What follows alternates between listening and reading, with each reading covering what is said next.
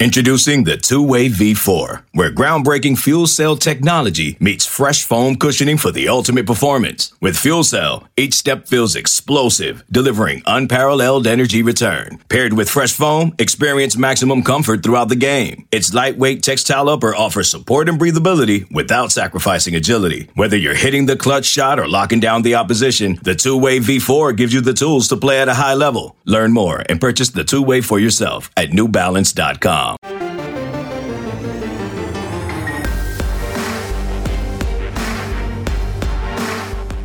You've discovered your link to GoPowerCat.com's PowerCat podcast. Now, here's your host, GoPowerCat.com publisher, Tim Fitzgerald. Welcome to the PowerCat Questions Podcast. A little bit late this week. We moved it back a day. I hope you're doing okay. Um, no football game, so we're kind of backfilling with our content, but uh, this is the original podcast in which you ask us questions at Wabash Station and we answer. I am Tim Fitzgerald, Zach Carlson, and Ryan Gilbert. My sidekicks are not at my side, they're facing me on Zoom. We're sponsored by the fridge. I just got, I think I got a text alert from the fridge. They're having some kind of sale. See if I. Uh, no, no, it wasn't them. But uh, it's kind of nice. Whenever they have a sale, I get a text alert. Sign up for their app, or go download their app, I should say. And you can do your online shopping and pull in and get your liquor loaded. Get loaded liquor to get loaded. I don't know where I'm going with that. Guys, how are we doing today? Are we good? Good. Good. I'm a little bit under the weather, and I can't quite tell you what's going on, but I just kind of feel blah. blah. Can you taste things? You know, I haven't eaten anything today. anything That's today? that's a good Oh, point. no. I'm drinking Can water. you smell yourself? Smell good. Well, ish. Ish. I wonder what's happened to like uh, toothpaste sales and deodorant sales in the pandemic because a lot of people are just staying at home and you hear people say, yeah, I keep forgetting to brush my teeth, but then when I go out, I'm wearing a mask, so what's the matter? And I'm like, well, your teeth might fall out, but other than that, nothing. Nothing I matters. feel personally attacked. I know. I have not been brushing my teeth as much as I should as a dentist child. I, it's uh, I know that just shows how uh, we get out of our regular habits. I was just hearing someone speculating that church attendance will never be the same. That you break habits, it, it's typical that people will stop doing it. I'd be very interested to see how all this impacts our society. I'm glad you're here listening to the PowerCat Questions podcast. We're going to talk a little football, a little basketball, a little badminton. Okay, we're not going to talk badminton. I just Gills, hold on. Do we have any badminton questions? No. No. Okay. I don't think so. I don't think so. Okay. Uh, our segment sponsors are Tanners and the High Low. Make sure you visit them when you're in Aggieville. Wonderful people, wonderful food, wonderful places. I miss them. I miss them. I miss them. Guys, the Rona is raging all over the country right now. It's impacting sports. The SEC's down four games as of right now for the weekend. Um, K State football reported nine new cases among, as Chris Klieman said, they're younger guys, they're scout guys. Zach, you want to share your theory on that? Uh, well, if if you look at the calendar and when this when they may have been infected, you were looking at about last weekend, which happened to be Halloween. And with all these guys not being key guys, as Chris Klieman said, you know, they're they're a bunch of young guys like freshmen, scout team guys. They weren't on the trip at West Virginia. So that's probably why we're seeing, you know, all the ones are having to play against all the other ones in practice so far. So kind of interesting to me that that that's where the infections are coming from. If you were a regular player on the team, like a, a guy that went on the trip to West Virginia, and a week later you find out all the guys that stayed behind went to a party or whatever and got infected, how pissed would you be that they might have threatened your entire season just because they wanted to go to a party? I'd be Very. furious. I'd be Those really guys should be running stairs every day. every day once they get healthy. I was going to say, man, you're cruel. Get the Rona, you can't breathe, and Zach, Coach Zach's making you run stairs. wow. Yeah, it's bad, the, but not as uh, bad as the track team. What, 20, That's 22, 26 20. cases? Something. Something. In the 20s. And you know what? They that, That's hardcore evidence of something, guys, that you can't outrun the Rona. Yeah, See, I got that sympathetic laugh. yeah, yeah. yeah. You can't They, outrun they the did go to a Halloween party. That was reported in the paper. Oh. That, that was from a Halloween party. So maybe they had some more fun with the football team. Well, good. Never knew the track team was wild and crazy, but apparently they are. Man, it, I just want to know what their costumes were. Did they wear a costume that was more susceptible to getting coronavirus? I feel like if you went as Joe Exotic, you might catch it. might catch more than the coronavirus. Yeah. Yeah. Oh, why wouldn't you go as like a bank robber? So you had a mask on. I mean, you can you can build the coronavirus into your costume. Scary mask. Yeah, I don't know. Got to wear the scary mask. Maybe everyone went as the slutty version of the coronavirus. But speaking of all these canceled games, ESPN looks really smart for going to, to the Masters or College Game Day, huh? Yeah. All you guys hated that. Oh, it was all upset, but oh, there's no football games for them to go to now. And we're going to have a nice golf tournament on this nice bye week for K State. Very excited. It's going to be interesting to see how the conferences respond to this. I mean, you're getting into the area now where you got too many games that need to be rescheduled to get them all packed in. So um, I don't know. I just don't know what they're going to do with with this. And Zach, you mentioned before we started they might have a pause in the season. I, I just don't know. I mean, does it? But do, does everyone who's playing by the rules have to pause? And you know, like if Iowa State and K State are good to go, do they? You know, I, what a mess! What a honking mess! But if they end up canceling the season, guys, the Big Twelve looks brilliant. They started early. They got in seven games or whatever it is for everyone, and they're in pretty good situation right now. I think what the Big 12 deserves credit for is they built in these bye weeks every three weeks or every four weeks. They have a pause to where, hey, every program is essentially shut down or they can be shut down if needed for COVID. So as long as the guys are taking everything seriously, still taking their precautions seriously, not going to parties, not going out to Aggieville, not doing anything stupid, you know, there's an extremely high likelihood of the season continuing. So I think that, you know, I don't know what the, the SEC or ACC's scheduling theory was this year or, or how they built, you know, certain off weeks in. But the Big 12 looks really smart because Baylor is the only school that's really had big conference a conference game canceled. I mean, Oklahoma State's part of it, but they weren't they weren't responsible for that cancellation. So the fact that we've only had one cancellation for the entire season and we're two thirds the way through, man, the Big Twelve looks pretty good. Yeah, you're right.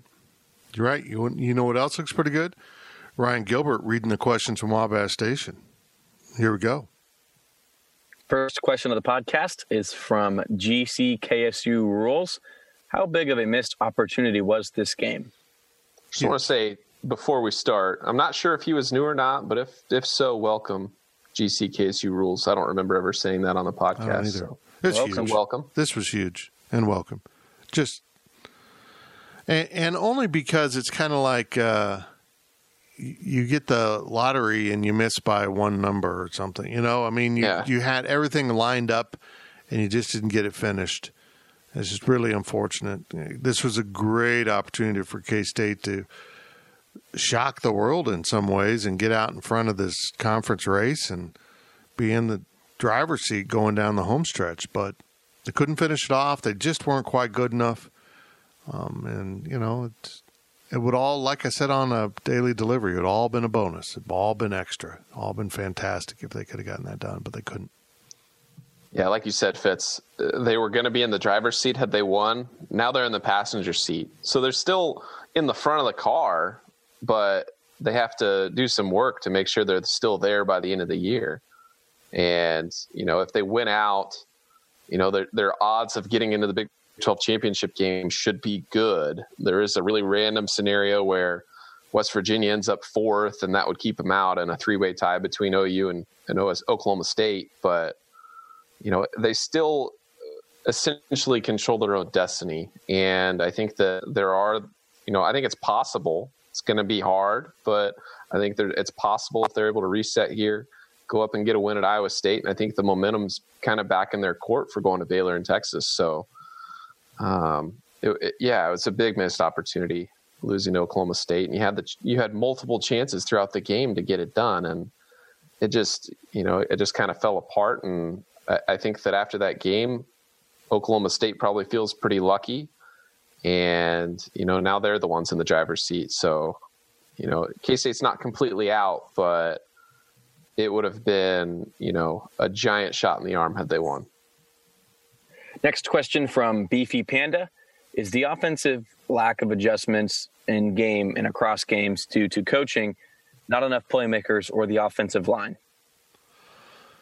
Well, I would challenge anyone out there to try to call plays successfully for this offense right now. I mean, your receivers are underperforming. You've got a true freshman quarterback, a true freshman running back who is now being – schemed against, which is such a huge compliment for Deuce Vaughn, or maybe it's an insult to the rest of the offense that they're not worried about anyone else. I mean, your tight end is out. I mean, calling plays isn't magical. Like this play is going to work every time, or I mean, you got to have the guys to run the plays. So, I mean, yeah, they just don't have enough offensive weapons right now. And honestly, this offense isn't very good. I mean, when you're at a rebuild offensive line with a freshman quarterback, they should be worse than they are. They really should be. They should be tragically bad. And we're seeing, you know, young players have to learn in the middle of games. It's it's going to be a difficult process, and I compliment K State for staying in the game. And they'd kicked a couple extra points, we would have gone to overtime in that game. I think at the beginning of the season, I think we all would have pointed to the offensive line as being, you know, that that would be the the lack of you know success for the offense. But I think I think at this point the offensive line is at least serviceable enough to where they aren't a liability. And I think that the fact that they don't have any playmakers is really, like you mentioned, Fitz. You can't really call plays if you don't have the guys to to perform. And if the guys can't make plays, it doesn't really matter what you're calling if it's not going to work. Yeah. So I, I think it's just the fact that you're losing playmakers. You don't have enough playmakers that have stepped up. So you're just kind of in this awkward place where you have Will Howard and you have Deuce Vaughn, and that's that's basically it. You know, Briley Moore's gone. You haven't had a receiver all year. Maybe Phillip Brooks a little bit, but most of his success isn't even from the offense. So I don't know. It's just you need more guys. I think. I don't think you can as much as as questionable as the play calling and the adjustments have been there. There absolutely are problems there. I still think it comes down to a lack of playmakers on the field. You guys pretty much nailed it. You know, you got a true freshman quarterback, and we've talked about it a ton on here with the you know the struggles they're having at the wideout position you know, you got a young offensive line, and then you've got a play caller who, you know, maybe has made a few questionable calls here or there, but I, I don't think you can really point your finger at one player or even one position group more than the others. I think it's really just a culmination of, you know, K State really just not being that good of a team overall. Of course, they've had some injuries, but they're young.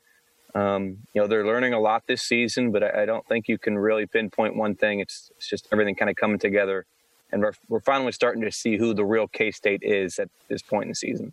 Yeah, I mean, they're able to cover it up with special teams and defense, and if they, you know, uh, let's be honest, if they get a big play out of special teams, they probably win that game Saturday.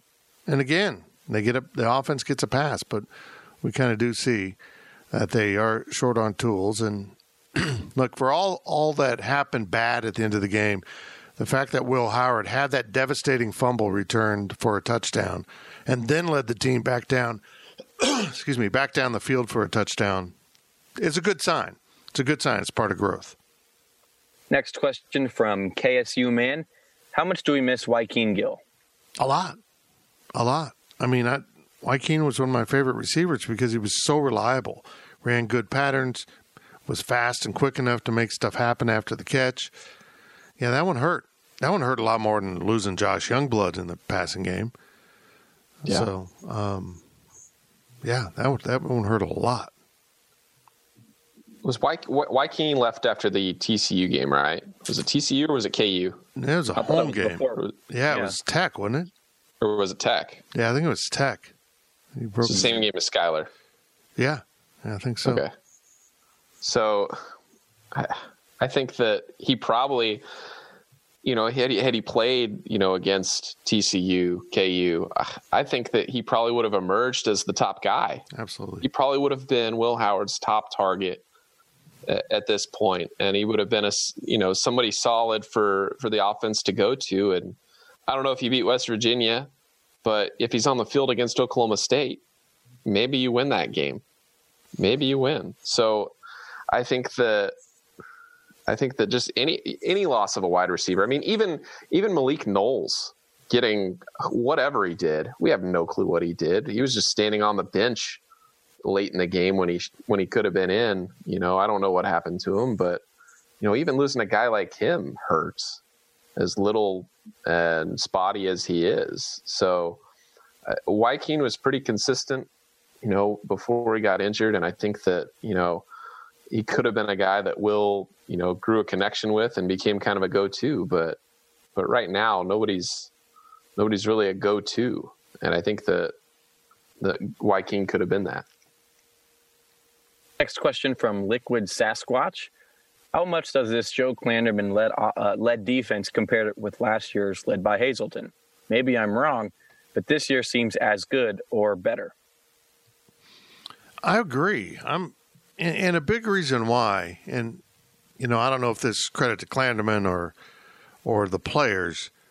When you've got a four man front that has a two deep, uh, that's another important part of this. They've got about seven, eight guys that are playing consistently or more up front, and they can get pressure on a regular basis without linebackers and safeties coming and corners coming. When you can get that kind of push out of your front four, everything else the defensive coordinator does looks better. And that's honestly been something K State's lacked for a while. And for the most part, they also have corners. Justin Gardner was out this week, but corners that can cover without getting a bunch of help. That just makes everything work a lot better. They can, you know, really just focus on tackling and doing their job when that front four is beating people and they can't just go pick up an easy pass on the outside. So, I mean, credit Klanderman. That first game was worrisome, and ever since then, guys, I, I think he's called great games. And what they did to Oklahoma State, even though the Cowboys were depleted, they're still running a pretty effective offensive system that has been proven they shut that offensive system down with the exception of one drive there in the third quarter when they were left on the field way too long by an ineffective offense of their own. So I thought it was a great performance by the defense, just amazing. I Joe Klanderman absolutely deserves credit. You know, he's done a great job, like you said, since that first game. But I, with that defensive front, I think that Tui deserves more credit than anybody the fact that Drew Wiley can step up and become a beast after you know losing Trey Dishon, losing Jordan Mittie after last year. I mean, I think that's that's the most impressive thing to me is that you know that was an, a, a position before the season that we talked about that we were extremely worried about, and you know they've probably overperformed at this point. And then you have guys like the cornerbacks, you know, Justin Gardner, Ekow Boye-Doe. They've stepped up, and I'd say they're over overperforming. I think secondary is probably the biggest question marks, but you know, Jahron McPherson stepped up. He's been good. You know, Ross Elder's probably the one that you point at right now that's playing that you're like that you wish you might have somebody else a little bit better there. But you know, Sullivan and Hughes, you're happy with. Defensive ends, you're happy with. I mean, every I, think the players deserve just as much credit as anybody else. They've stepped up, and the way that Joe Klanderman's been able to put the pieces together and call good games has been really impressive. And I don't know if it's better than Hazelton last year. I just think it's. I think that Klanderman got a really good hand dealt to him this year, and he's he was able to make adjustments after that first game and take advantage. For me, if I were to, you know, not know that there was a, a change at the defensive coordinator position, I, I, wouldn't really be able to tell much of a difference. So that's kind of the answer to that question for me. I don't know if he's done better or worse. I would say if it's, if it's anything, it's been a little better, but you know, there hasn't really been anything uh, too much different that I've been able to see. If I've been living under a rock, I wouldn't really tell a difference. So I'd say it's probably as good as last year. Yeah, and if you're a Michigan State fan, you're questioning the hire of Scottie Hazelton right now. But oh yeah, in this pandemic season, it's just been impossible to install new systems. I can't imagine what he's going through up there at Michigan State. Next question from Itane BB. It appears our tight end availability is in danger. Can we say this is due to COVID? Uh, we are forced to cancel the. Pardon me. Um, can we say due to COVID, we are forced to cancel the next game, which would give us three weeks of rest, and will uh, and it will allow us to face Baylor, who is supposedly an easier opponent than Iowa State. That's not how Klieman's wired. Uh, I mean, from the very start, he's been let's try to have enough guys to play. Guys have got to step up. I think he's recognized there's more value in playing these games than worrying about we're shorthanded and at a disadvantage. He's seen yeah. value in, hey, we don't have any corners, so we've got to start Justin Gardner and Ekow Boye-Doe at at Oklahoma. Oh my God, they're good. He's found value in the roster being depleted and giving more experience to guys. Yeah, you got two now injuries on top of all the COVID crap. You now have legitimate injuries beginning to etch into your roster. Sucks, man. It, you know, your two of your top three tight ends are down, and you like to play three at times. You, you're not going to be able to do it. I mean, Connor Fox has been on the field now. In fact, he was the target of that long ball by Will Howard. Um, another wrinkle to that that makes it even more bizarre, they threw into double coverage to an unproven tight end. But, um, I, yeah, that's not how Klieman. If Klieman has 53 or whatever the number is, and all the positions allocated has enough bodies, he wants to go to Iowa State because he sees value in playing the games and finding who's ready to play because it's really not about this season it's about the long game for him, and he's been pretty clear about that. It's about the process, and the process needs games. So I, I really like that about Chris Klieman. He's not looking to duck out. He's not trying to pull a Wisconsin and say, "Hey, I know we don't meet the threshold, but we don't want to play." He wants to play, man. He wants whomever has to take the field to get the experience of playing, because that will pay off in 22 and 23 and on down the on the line when these guys are upperclassmen? I think that K State would go to Iowa State if they had zero tight ends. I think they'd figure out a way to play. I mean, look at Jax Dineen who played on on Saturday. He was the he had the most catches of any player for the team, and he's I mean I know he's not a tight end, but he's a fullback. You know they kind of interchange there, so they'll find guys to to get involved in the offense if they need that tight end there. So I'm not worried about it. And, you know, I don't know what the status of Briley is, but we'll learn more next week. And I think that the team's hopeful that he could be back. And, you know, if he's back, that's a big boost. And you just lose, you know, Sammy Wheeler for the season. That's it. So, you know, I don't think that that we can count out Briley at this point, especially with a bye week. He's got, you know, he'll have three weeks of rest himself going into the Iowa State game. So, you know, I think that you know, K State will find a way to play, and you know, if if if these all these infections that that happen this week, as long as those are guys that aren't critical members of the team, I think they'll go, and I think it's beneficial to play. I think that You know, look at look at Oklahoma State. I know that some of their holdouts weren't necessarily COVID related, but look, you play that game, you get into it an hour before, and oh, Tylan Wallace is out. I know it's not COVID, but look, anything can happen. You know, you can pick up an advantage like that. And I think that's half of the reason that K State was in that game. You know, they lose their their biggest wide receiver. So, you know, I think taking advantage, going up there, you know, playing all your games as they come, I think that that there's value there that, you know, you might be able to hit a team that, you know, they might have something pop up themselves. Pretty much with you guys here. You know, you touched on it, Fitz, how Klieman wants to play and you know, it doesn't matter really. We, have seen it here with K State. They're going to move guys around accordingly to fit, you know, their needs, you know, within their roster. So they're going to find, you know, maybe some linemen who have never even caught a football, and maybe there's no even intentions of them catching a football in a game, but you stick them out, you know, outside of the, um, what is it, the tackle, right? Yeah. And then you just that that there's your tight end, right? So you know, we have Lenners, we've got I guess they've got uh, Lenners and they've got you know Dineen like you talked about. So I think they'll be okay moving forward.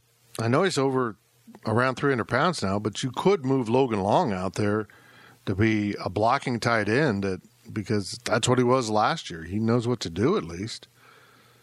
It'll be interesting. Yeah. That'd be a big tight end. Can you play tight end, Fitz? That was my spot, tight end and linebacker. Yeah. There you go. Um, I was really hurt that he picked Kellis over me. I I actually thought it was hilarious. That's another quarterback that they're moving to tight end because Bill wanted wanted Kellis to play quarterback. Pretty sure. oh, that's right. And why does everyone want Kellis to play? I mean, why Kellis? I'm not trying to attack him as a non-athlete, but uh, he doesn't strike me as an athlete. I guess I just did. I love Kellis. He's a great guy, but I'm not throwing him on third and five. I'm not throwing a pass to him. I'm just not doing it. Well, if I'm throwing the pass, it won't be completed anyhow. But anyhow, that's not the point. The point is, why Kellis? I feel like the rest of us are being shunned by the coaches of Kansas State University as potential assets to this program. Gills, you could be a receiver. You look like a receiver. You know, you look like a guy to get out there and run a good pattern, block downfield, um, and not be very fast. You look like a K State hmm. receiver. Are you saying he looks like Landry Weber? Yeah, that's pretty much. Mm-hmm. It's about just, right. Maybe we should be the ones that ask the question. Hey, it looks like you're really depleted at this position. Just bait him into it. I know. Hey, uh, maybe uh, you maybe you can play. What about me as an offensive lineman? Even though I'd get hurt prior to the snap of the of the ball. Oh well. Okay, I'm over it. Kellis, you can play tight end if you want. Man, it sucks. Okay, next question. All righty. From KNet, he's got the last question of the first half. Is Iowa State a rivalry? Yes. Yes. I don't know why people are shying away from this. Yes the fan bases don't like each other. I don't care what other measurements you have. When the fan bases are bickering all the time, yeah, it's a rivalry, and it's a kind of fun one because it's it's like that meme of Robin pointing to each other. Is it Robin? Batman? Spider Man. Spider Man. Come on. Come on. I got the red outfit right. Spider Man pointing to himself. I don't understand that, but you know, hey, ah, it, uh, yeah, it's a rivalry. I hated the Far Farmageddon advertising trophy, but I would like to have a trophy. Let's have our own little. You know that Did was you like my proposal. Uh, what was it? Tractor. Yeah, yeah. get a, a working tractor and paint it like the victory bell between USC and UCLA. Do that, and then have the winning coach or whoever ride it around like Marshawn Lynch with the the medical cart. I'm not real sure how you're going to get the tractor between the two towns, but hey, let's yeah. Put it in the equipment truck. Strap it on top. Oh. I just and Knet asked the or he, he in the in that thread we were talking about the trophy. He he mentioned that he'd like a a Trice Robinson trophy, which I think would be really cool. But like I said, I think that Farmageddon is a silly name to put to associate with a trophy that would have so much historical and important significance to it. I think that Farmageddon, it's a funny meme. I, I mean, that's all it is. I don't think the schools will ever will will ever recognize that it is an official name of anything. I think Iowa um, State is. Don't you know, doesn't Iowa State use it? I don't know if they do. I know K State doesn't use it. I think it's great as a name. I, I think it's, it's funny. I think it's funny, but I think it's also a meme. I mean, it's like it's like the the five dollar broken bits of chair trophy between Minnesota and Nebraska. It was a, a joke from po, Vo, Faux Pelini on Twitter. You know, it, it started as a joke, and now it's not really. It was never recognized, and it's not a real thing. So, you know, how much shelf life does Farmageddon have? Will it die out? Will it continue? I mean, it's just I mean, it, it's a name. It's a name play off of the the movie Armageddon, which is just it's hilarious to me. It, it, it's the end. It's like the end of the world, and it's two schools that have little significance in the college football world, and they're going to save us all. I mean, hey, that might be I true just, next weekend. K State, Iowa State might be the only college football game played. Farmageddon on the national stage. Well, let's hope Bedlam gets played. Come on. Hmm. Gills, you're a young guy. You predate the the birth of Farmageddon, which is more than ten years ago now, isn't it? That goes back to when they were playing mm-hmm. at Arrowhead. What are your thoughts on Farmageddon? I don't know much about the movie Armageddon or any, I don't know. I'm not cultured in that manner, but I think the the biggest uh, I think the product here is just KU not being good. You know, what if they're a top-notch program? Are we going to be maybe? I, I, I, think Iowa State's going to be a competitive team with K State, but are they going to be a rival? I don't I don't know. So I don't. I'm not informed on the subject of Armageddons and stuff like that. So I don't know if I should, uh, you know, say something I shouldn't. But I don't know if it's the biggest rivalry, but I think it's probably you know, K it's right up there with KU at this point, just because of of the Jayhawk struggles. I okay, like the idea that I like the idea that K State Iowa State can be like Kansas Missouri basketball was. And then you look at K and go, yeah, you're not really our rival in this sport because you're not good enough. Just, I don't know. Here's a measuring stick for a rivalry game. If you're K State or a K State fan and you lose to KU, are you mad about losing or are you mad that you lost to KU? You're mad, you're mad that you winning. lost to KU. You're mad that you lost to KU. If you lose to Iowa State, are you mad you lost to Iowa State or are you mad you lost? Because I think most K State fans are going to be mad you lost. It doesn't matter that it's Iowa State. That's that's where I kind of draw the line. Of, yeah, I think it's a kind of rivalry, but at the end of the day, it's not KU. You're not going to be mad that you lost to Iowa State. I mean, you're not going to be completely upset by the fact that you hate Iowa State and oh, they got us, you know, and you're mad about who it was. I mean, it's like losing to West Virginia or losing to Texas Tech. You're mad you lost. You're not mad who you lost to because you hate the school. You're mad that you lost to them because you think you're better than them. So that's kind of that's my measuring stick on it. Yeah. Eh, at the end of the day, I think Farmageddon's just a silly rivalry. It's an internet meme. It's for for laughs between the two schools. I don't think that the two schools truly hate each other like K State and KU. That's just me. Oh, I think that. There?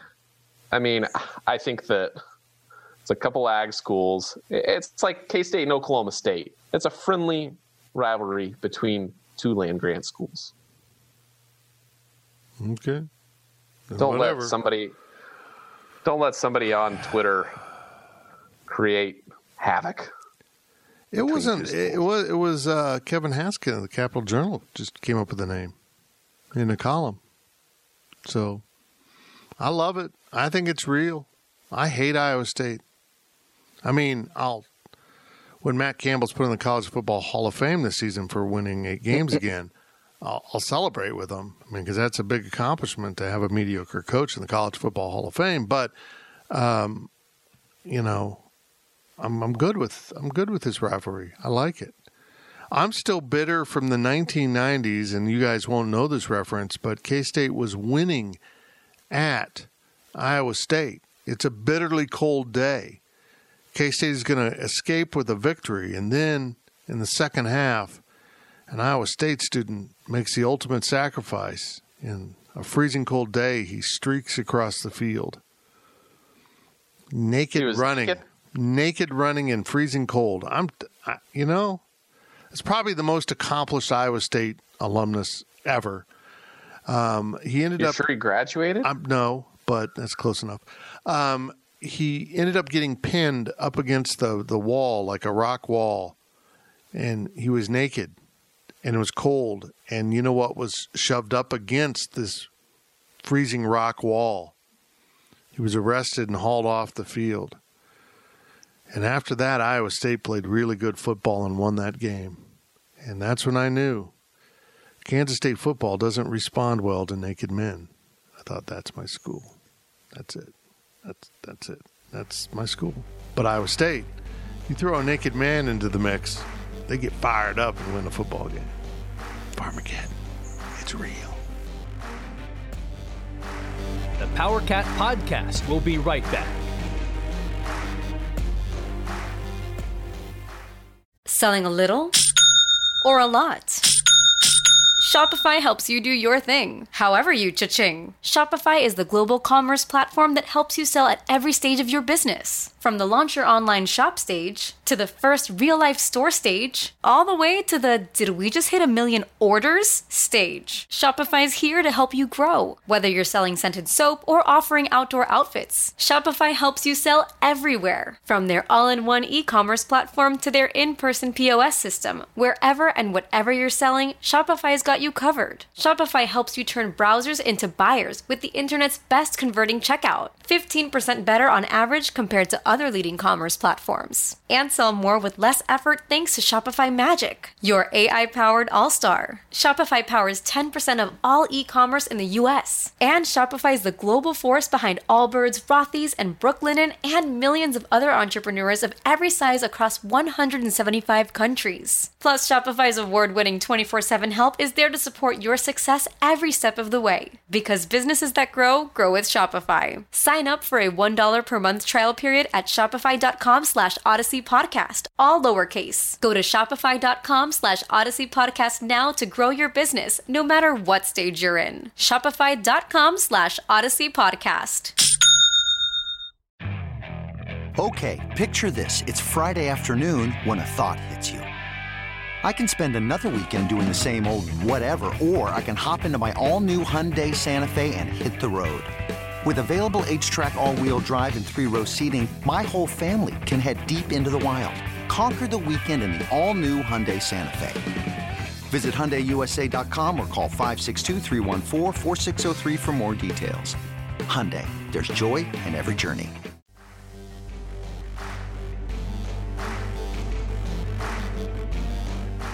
We now send it back to the Power Cat podcast.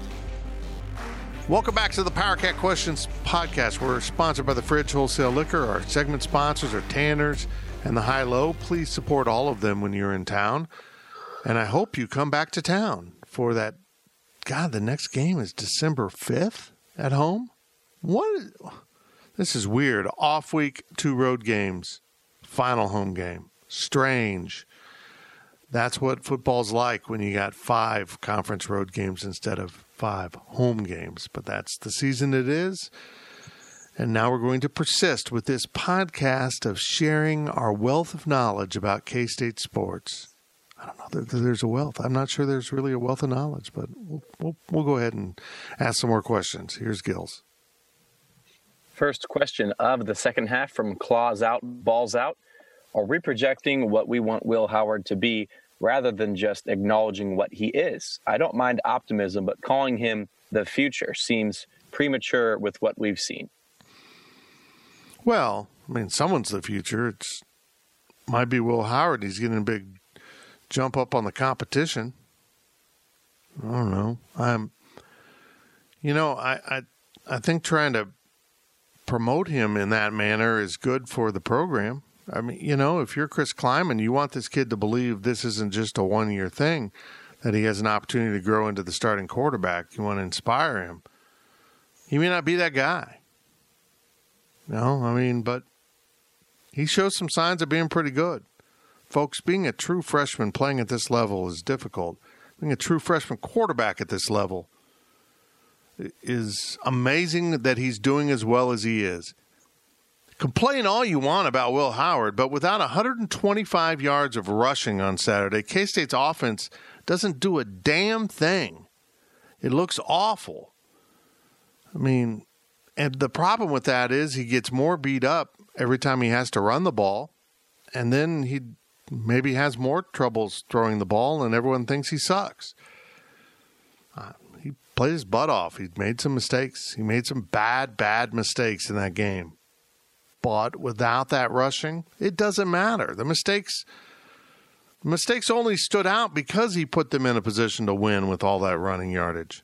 Well, I, I'm just quit trying to read too much in this. Whether I mean, what message do you want to send your player? Hey, you're not really the future. You know, we don't see much future in you, but go ahead and play. Or kid, let's work on this. You might be the starting quarterback here for years. I'm, I'm into that. I just I don't get the whole Will Howard hate at this point. Yeah, K State's lost some games, but you know what? He's kept K State in games. You know, he's only started what five games. I don't even know if that's right, but get, he's a true freshman. You know, if if he's not the future at this point, who is the future? Let me know. I mean, what you guys are being so critical on Will Howard for as young as he is and how impressive he's been coming in in this crazy season, having success. He wins his first road start at TCU. It's his first start ever. I mean, give the kid a break. He's fine. He's fine. And if you don't think he's the future, uh, tell me who he is. Who is the future for this team? Because right now it's Will Howard. I don't care who you think it is. It's Will Howard. It's Deuce Vaughn. That's the offense for the next four years. Get used to it. Look, Jake Rubley might be really good. But you know what he's going to be next year? A true freshman quarterback. So are you calling for K State to start a true freshman quarterback because the true freshman quarterback this season isn't getting it done? It doesn't add up to me. Jake Rubley might be the future, but right now, the cards you have in your hand is Will Howard. You know, I mean, you just don't know what the future holds. You want to promote this guy so he really understands it. And all I need to know is that the team really is behind him. I mean, if you haven't heard Noah Johnson's comments at the end of, uh, I put him at the end of the postgame podcast, go listen to him. That's a senior offensive lineman, a true believer in this young quarterback. Is he perfect? No. Does he have lots to learn? Hell yes. He's 19 years old playing quarterback in the Big 12 I can't even fathom having that kind of responsibility when I was uh, in my first semester of college. Granted, it's his second semester, sort of. But in that first year of college, you know, anyone saying, hey, uh, Fitz, you're now the editor of the Collegian. What? You know, I mean, it's just, it's, it's crazy to think the amount of responsibility – that's being put on him, and to hear fans badmouth him because he makes mistakes, well, it just it, it honestly bothers me. I understand fair criticism that needs to, you know, know not to throw into the double coverage, needs to be patient, needs to understand how to run the two minute offense. If you want to talk the analysis of his play and what he needs to fix, I'm in. But he sucks. That's not analysis. That's not helpful. That's absurd. It's absurd. K State is four and three, and uh, it would be his what? Yeah, it would be his fifth start. He's five starts in, right? Yeah, TCU was game three. No, TCU was game four. So he's four starts in. Yeah. Wow. Wow, man. Ryan Wallace, our recruiting or football guy, you know, mentioned a good point how he's not supposed to really even be a runner. So, like we talked about earlier, everything going on at the wideout position, you know the offensive play calling, the offensive line. It's it's all coming together, and I don't know if if this is the real Will Howard that if he is the starter for four years, that will you know that style of play that we'll even be used to seeing. So we'll see what happens, but I think it's too early to hit the panic button on the on the young kid like we've been talking about. I wouldn't mind them. One thing I wouldn't mind the coaches trying. They don't seem interested in running a wildcat quarterback. Not I don't even know who that is right now. I mean, did they even run it last year? I don't think so. No. And with that series they kept running over and over the almost triple option with the running back, a receiver in motion, and quarterback keeping it. I'd like to see it. Just you know, if you're going to run the ball, put a guy back there that's built to run the ball. Maybe it's Trotter. Uh, you know, that's not really explosive, Burns. but you need someone that's going to be really sure-handed and you know big enough to be handing the ball off. Couldn't be Mosey or Vaughn. You'd have, they'd have to reach over their head to hand off the ball. Um, but yeah, I mean, you're depleted at receivers. That gets difficult, but try it. Try just I don't know. What do I know? Nothing. Nothing. Me and my roommate were talking like, why not run the option? You know, like what what they did with Klein and stuff. I, I mean, something. Yeah, I mean, at, at some point, maybe Jaron Lewis has a, you know, they carve out something for him to do with his offense. You know, give Will some snaps off. I'm not sure.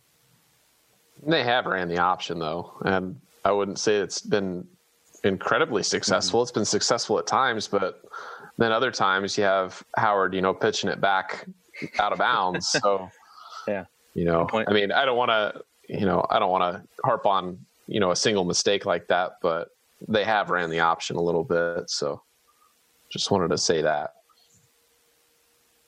Next question from Exhausted Nihilist. Care to speculate what kind of minor injury our QB might have that affects his throws? I'm sure you guys can rely on your D1 QB experience to the hmm. extent, mm. as most of us, wah bashers, See what I did there? Mm-hmm. Mm-hmm. Hey, I think it's probably, you know, just that shoulder. When you get tackled, you go down on that shoulder, you, you get sacked. That's the most common thing with a quarterback is you get a compression in that shoulder socket. Um, what's that AC joint or whatever? But that's the most common irritation for a quarterback is when you land on it, or you know, as we saw with Skylar, you put your arm up as you fall, it you can really jam that joint. And so that's a you know through the history of K State football, his passes right now look a lot like Jonathan Beasley when he was struggling with it, and Jake Waters when he was struggling with it. And there's a lot of guys in between that have struggled with shoulder problems. Grant Gregory, everyone thought he, Grant couldn't throw the ball in that year that he came in as a transfer. There's a lot of similarities there. There are a lot of similarities actually, but he was a warrior and a leader, and he and he helped the team win despite having an injured shoulder. I don't know if Will's shoulder's dinged up, but he doesn't throw the ball nearly with the same philo- velocity or philosophy, uh, velocity of uh, his high school tape. He just doesn't. So something's going on, whether it's confidence or injury, but um, this is what they got to deal with and he's the best quarterback that they have available.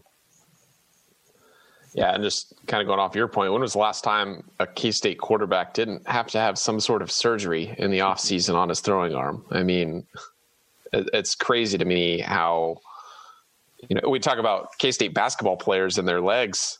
I want to talk about K State quarterbacks and you know their injuries. You know, you, you hear at the end of the season, oh yeah, Jake Waters, he was injured the whole season and he was able to do that. You know, uh, like you know, say with Jesse Ertz, you know, a whole bunch of these guys just getting banged up and having to get you know keep playing, but then have to have surgery. I feel like Skylar didn't Skylar early on have to have something too. So I mean, it's so.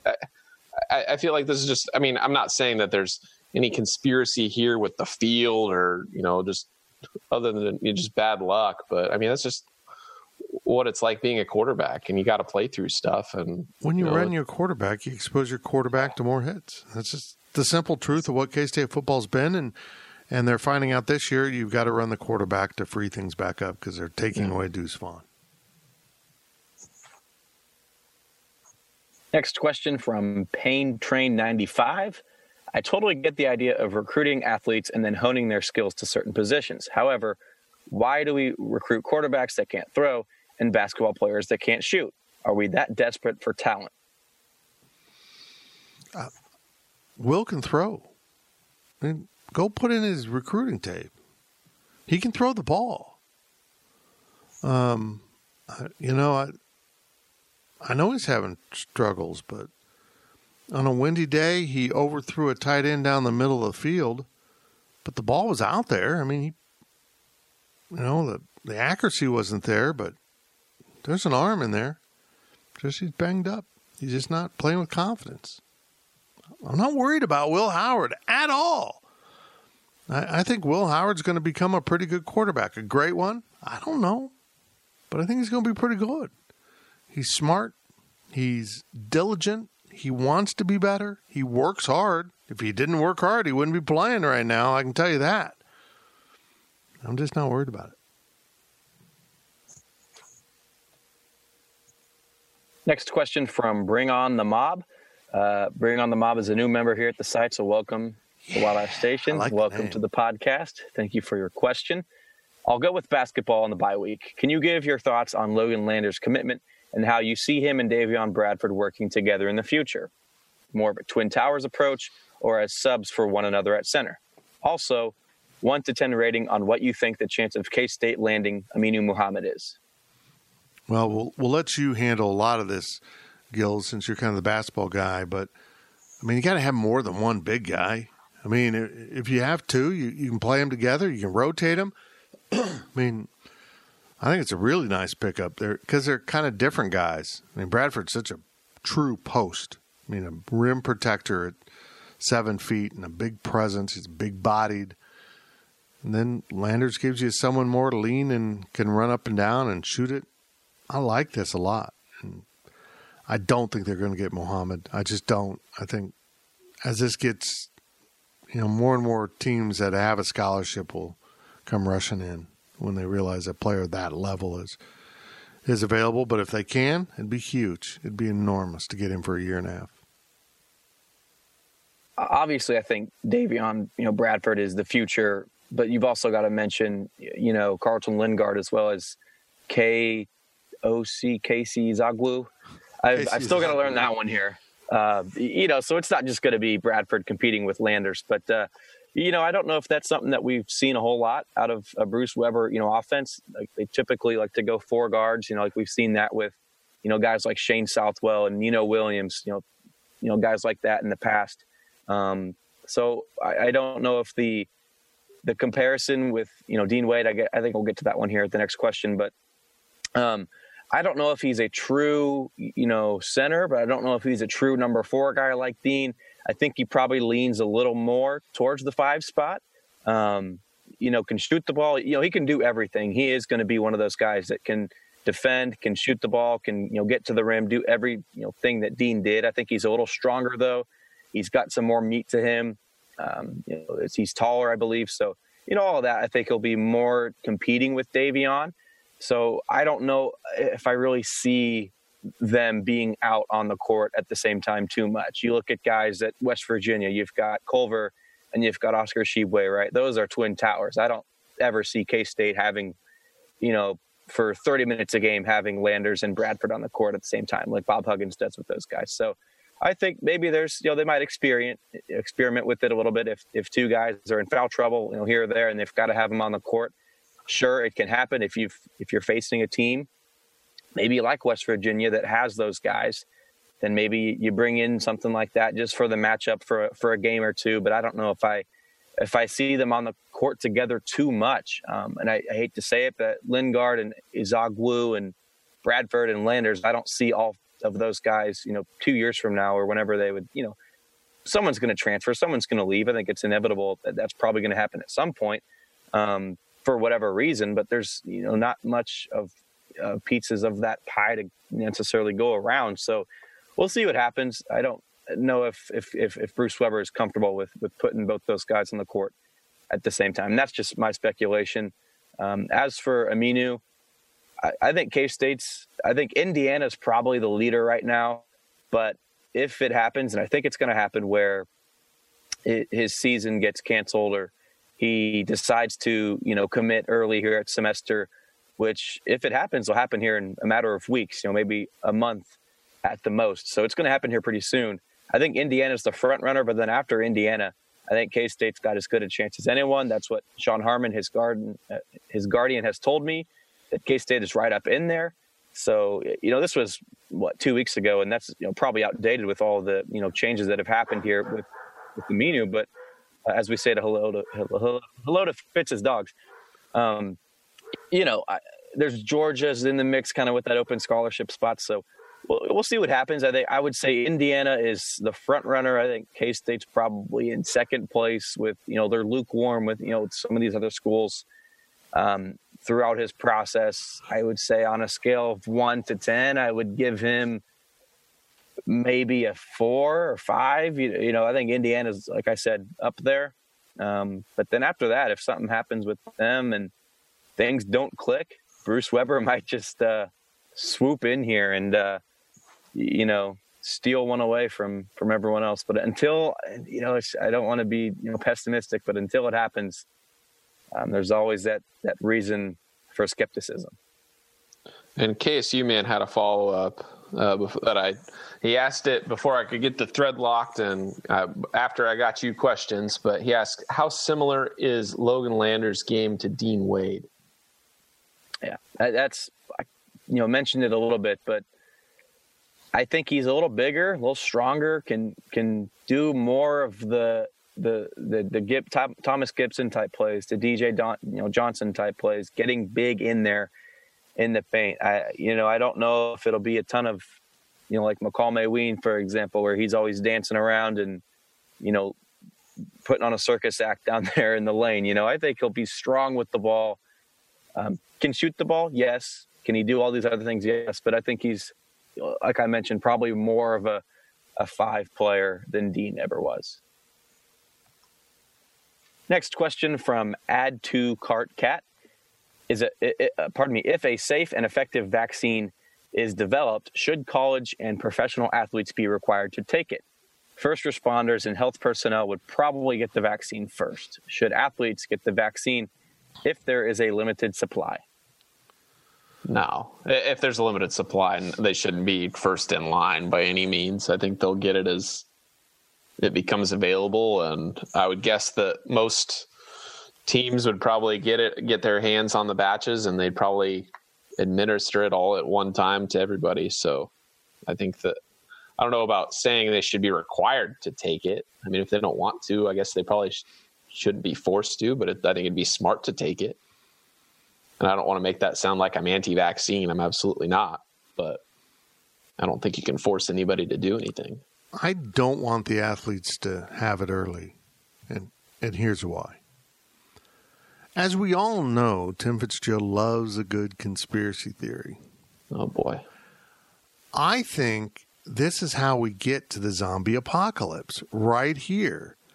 We start administering on a massive basis a not fully tested vaccine. And then we have The Walking Dead. Now, why I don't want athletes to have it is I do not want Wyatt Hubert or someone of his mass walking around as a zombie. What do you do with that? You can't. You he's going to win. He's going to eat your brains. So no, the athletes shouldn't have it yet. Just give it to that, little people first. Give it to little people first to see if they turn into zombies. Because if they do, we can kick their ass. That's that's my science. Trust the Fitz science. That's what the motto is. That's what you're worried about. You're not worried about NBAF creating the zombie apocalypse. No. You're worried about this sole preventative vaccine. NBAF might might start the zombie cow apocalypse, which you know cows are walking around trying to eat your brains and that. I mean, they're easy to get away with. You just tip them over. Man, wouldn't the the zombie cows sounds like a great single A baseball team if Manhattan ever it does ever had something like that? That'd be fun. Yeah, that's better than the mad cows. I think the zombie cows. Zombie cows. Oh yeah, I don't mind. There you go, Manhattan High. There's your new name. Yeah. yeah. How badass would that be to have your mascot be the zombie cows? Yeah. Well, God's sakes. At, at least, dude likes it. at least you're not uh, Topeka Seaman High School. Oh yeah, wild. So your your high school has been named Seaman forever, and it turns out he's an exalted cyclops of the KKK. So all along you had a reason to get rid of the name of the high school, and yet generations have been Seaman High School. Those poor, poor kids that are now adults, scarred for life. I got off on a tangent here, but I'm worried about them. Go Topeka North Vikings. Okay, that's I just think it's I think it's funny that KSNT a few years ago Seaman played Bonner Springs, but they misspelled Bonner. Oh boy. Uh, hold on. okay, I got There it. was an an in missing. It was the greatest bottom line ticker I've ever seen in my life. We have anything more? Dude, We got one more. Got a Big Twelve question. Hey, Ned. Bring it on, Canid. All righty, last question of the podcast. Are we nearing the end of the Gary Patterson era at TCU? Does he start to get the Snyder time to move on treatment? Yeah, I think you're getting there real fast or real slow. I think it's getting there. Um, I mean, in some ways, in some ways, I think TCU has him on a higher pedestal because they wouldn't even be in this conference, and they know it without Gary Patterson. I I think Gary will probably step away at some point here, as long as he's got a parachute into the future. Um, I don't know. I, it's just uh, it's weird to watch TCU not be as good defensively as you expect. I know they've had problems offense, but they're not very good on defense right now either. And you look around the conference, there's four teams in the top 25 defenses in the country. K State's just played two of them. Remember that, folks. West Virginia and Oklahoma State are in the top five nationally, and uh, I don't know what, what what stat I was looking at, yards allowed per play or something. But um, Baylor and Texas are in there too. Two more future opponents. Iowa State's got a really good defense, wasn't in there. Kansas State's defense has been playing great, wasn't in there. There's a lot of good defenses in this conference, and TCU is not recognized as one of them this year. Very weird. Yeah, I mean, I think we probably are. He's probably reached his peak and he's on the down slope. I think it's just going to be a matter of time. How self aware is Gary Patterson going to be about how good he is and how good his teams are? And I don't know if we'll get to a point where, you know, or whoever the AD is, I don't, I don't, I can't think of who it is at TCU now. Um, you know, if they say, "Hey, I think it's it's time," I don't know if they'll do that like they did with Snyder at the end, but I think I, I feel like Gary Patterson is more self-aware than than Bill Snyder is, I guess, and I think that that I think TCU's lucky that Bill, Gary Patterson doesn't have a son that may or may not be qualified to coach a D1 football team. I don't know. As a guy who has also reached his peak and is on the downslope, um, I'd like to congratulate Gary Patterson for having a much higher peak than I did. I got to the downslope and I looked back and said, I really thought that'd be higher. Huh. Really thought, yeah. I'm heading down. Here we go. I'm not stepping down. I will not be a candidate for TCU football or Wichita State basketball. I'm not going to do it. Oh, yeah, I think you'd make a great Gregg Marshall. You could be mean. Yeah. Shut up. Vouch for that. Shut up. There we go. That's my Gary, Gary Marshall. That's weird. A lot of weird stuff going on in this pandemic. Firing a basketball coach days before day week of the signing. Weird. Oh well. Go Shockers. Obscene hand signal. That's it. That was it. Gills, you got any final thoughts?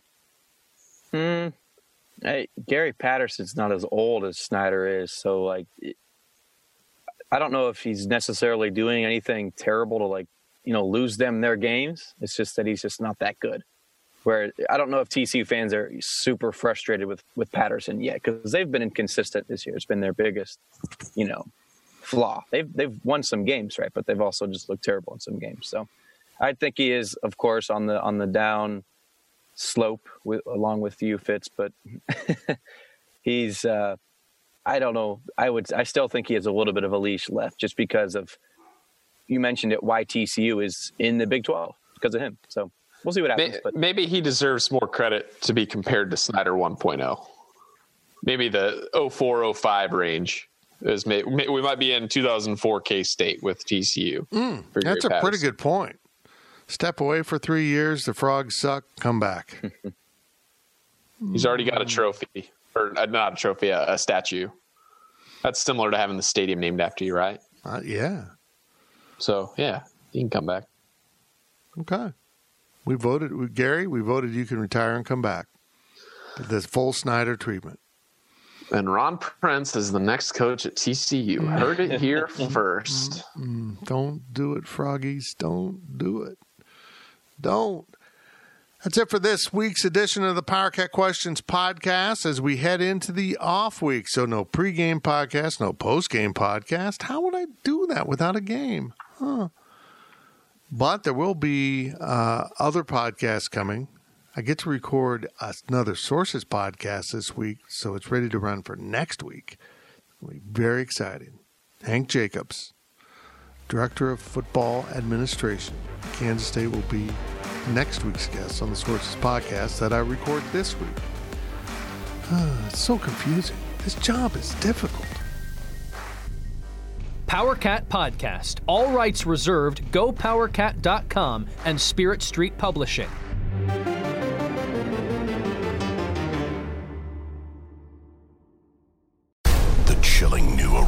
Docuseries on Paramount Plus. Why did he kill his family? The answer lies across the ocean in a woman named Sylvie. She's a can model. Where desire leads to deception I ended up spending twelve and fifteen thousand dollars a day. It was addictive. and obsession leads to murder. Who did this to your family? You can't really maintain a fantasy forever. Control Alt Desire. Now streaming on Paramount Plus.